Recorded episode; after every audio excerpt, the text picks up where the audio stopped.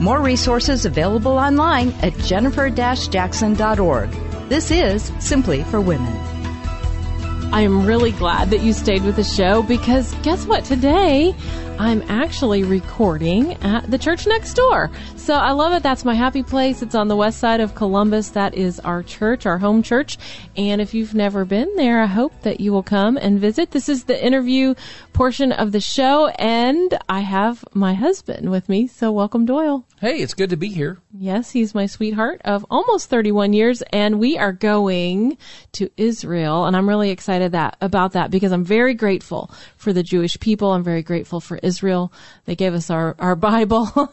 the Jewish people are an incredible people. And so we get to go with our family.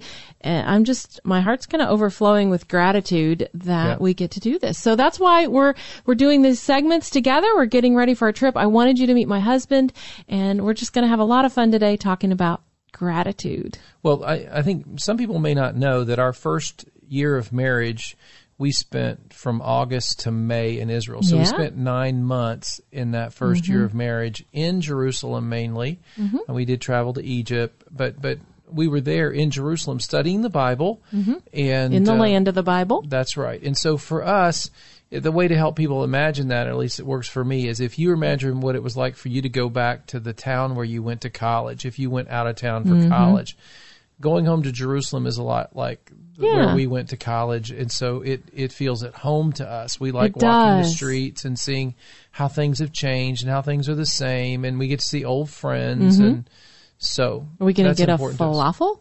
Well, definitely. That's we need a, a falafel deal. or a shawarma. I don't know. It's going to be a tough toss up. Yeah. Mm-hmm, maybe one of each because we're going to be there a little while. So this is this is really exciting. Very grateful. God is good. You know, sometimes He provides opportunities, and this is definitely an exciting one. So I'm excited about that. I, if you go to my website to jennifer-jackson.org, I have a prayer for Israel on there. So you might want to just grab that. But today, well, but if they ever want to go to Israel, they should oh, let us know. Absolutely. So we're going to Israel next June. If you want to go, 23. That's the plan. Yeah, let me know. But uh, today we're talking. We've been talking about gratitude. We're talking about barriers to gratitude, and there are a few, you know, barriers to gratitude for sure. I think about what yep. the new like catchphrase is. I'm hangry.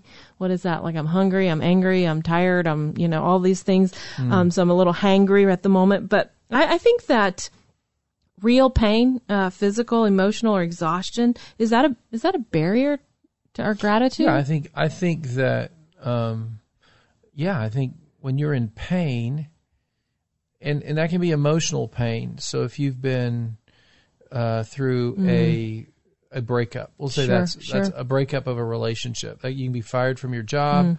You know that a friendship. That's right. In in the midst of grief, mm-hmm. okay, those are times when it's hard to be grateful. It's hard to see the good in the midst of pain and suffering, and mm-hmm. that's why so many people they, they question God in those moments. But to be grateful is to be connected to God. And so what the enemy tries to do is to, to give you pain and suffering mm. so that he can get you to move away from God. So that's why it's always, there's always a lie. Okay. So the grumpies, mm-hmm. okay, the grumpies is a lie that life was better back in Egypt. Yeah, it's romantic back than there. it is with God. And so it's it's not true.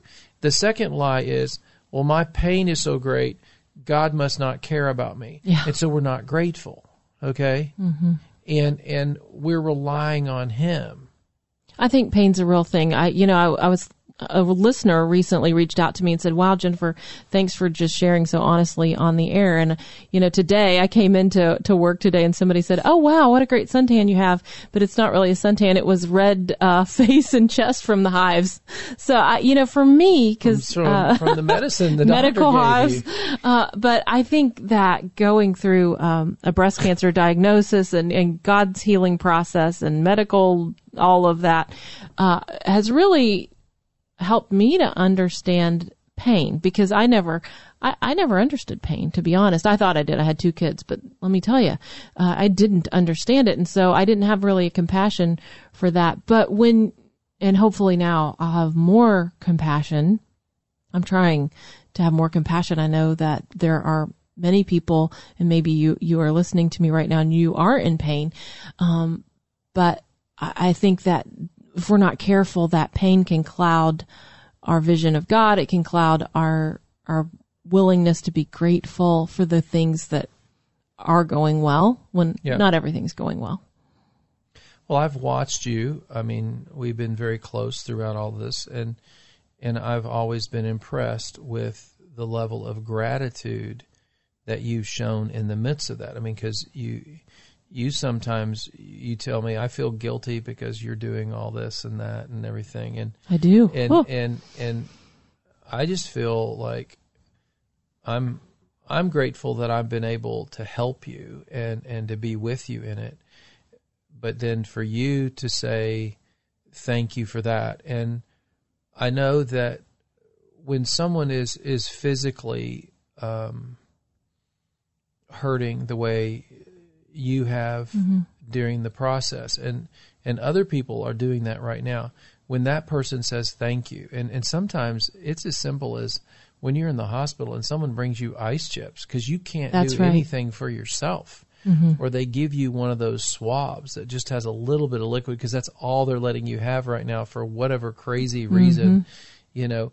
And um it's it is amazing to have the people in the hospital serve you and and the nurses and the doctors and the volunteers Sure. that do all that. And so I think in terms of the pain can be a barrier to gratitude. Yeah, and, oh, and I mean, for the record, I am very grateful. I mean, you've been you are. I know really you amazing. But but but then in the midst of that, the way you treat people in pain paves the way for them to get on the gratitude train. Mm-hmm. See, and then in the midst of that, and that's that's what Jesus came to do. Jesus came to pave the way for us to be a grateful people Right. and to overcome the lies of the enemy. That's what he he, he did. See, and so um, he is compassionate. Jesus said, Jesus said, I- you know, I, I came to show you love, not judgment. I came to have compassion, mm-hmm. not to, to condemn you. That's why Jesus came. And so when we love someone who's in pain, we pave the way for them to be grateful and to get the healing that they need and the mm-hmm. restoration that God desires. And that's why the church, okay, I will build my church on Christ Jesus and the gates of hell will not prevail. So all the lies of the enemy, that, that tries to take them back to grumpy land and believe that life better it's see try to get them to focus on the suffering that's why that's so important And I love this verse from Paul in 2 Corinthians 1 3. He says, Jesus Christ is the Father of compassion and the God of all comfort. That is a comforting verse to know that God does want to comfort us and that in this world we do have troubles, we do have right. trials and pain. Um, but he is a God of comfort and we can reach out to him in our pain that's right and be grateful that, that he is there. He has not left you. He is That's still right. there for you.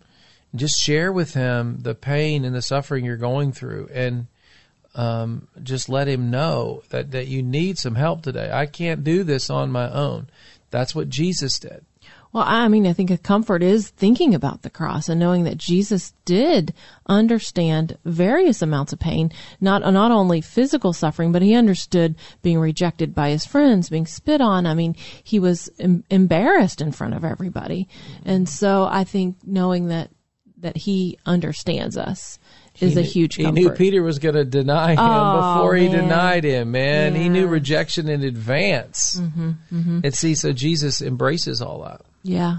So what about exhaustion? I think you mentioned exhaustion. Is Well, that a piece of our grumpies or? I think that exhaustion is another barrier to gratitude.